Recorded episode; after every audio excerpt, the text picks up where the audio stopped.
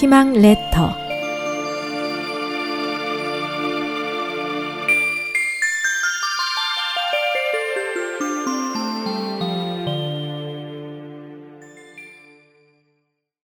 당신이 항아리에 들어가게나 측천무는 중국 역사에서 유일한 여왕제였습니다.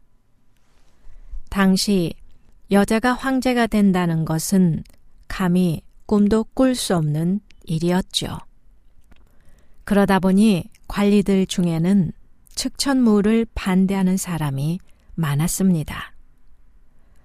측천무는 이런 세력들을 몰아내기 위해 황제를 반대하는 사람들을 엄하게 벌하는 법을 만들었습니다.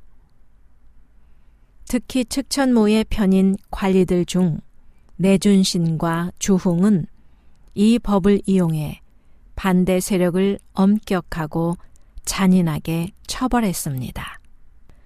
두 사람은 갖가지 고문 방법을 만들어서 반대 세력을 벌했죠. 어느 날 측천무는 주홍이 반란을 일으키려 한다는 소문을 듣고 내준신에게 이를 조사해 보라는 명령을 내렸습니다. 무후의 명을 받은 내준신은 모르는 척 주홍에게 어떤 죄인이 반란을 일으키려는 사실을 인정하지 않는데 어떻게 하면 좋겠는가?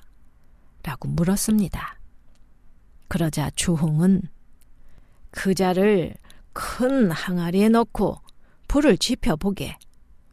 자기 짓이라고 인정하지 않고는 못 버틸 걸세. 라고 대답했습니다. 내준 씨는 중의 말에 따라 항아리를 설치해 놓고서 자네가 반란을 일으키려 하니 조사하라는 명령이 내려졌네. 항아리 안으로 들어가시게. 라고 말했습니다. 주홍은 두려움에 떨며 그만 자백하고 말았답니다. 당신이 항아리에 들어가시오 라는 의미의 청군 입옹은 이렇게 자신이 정한 규칙 때문에 오히려 자신이 피해를 입는 경우를 비유하는 말이랍니다.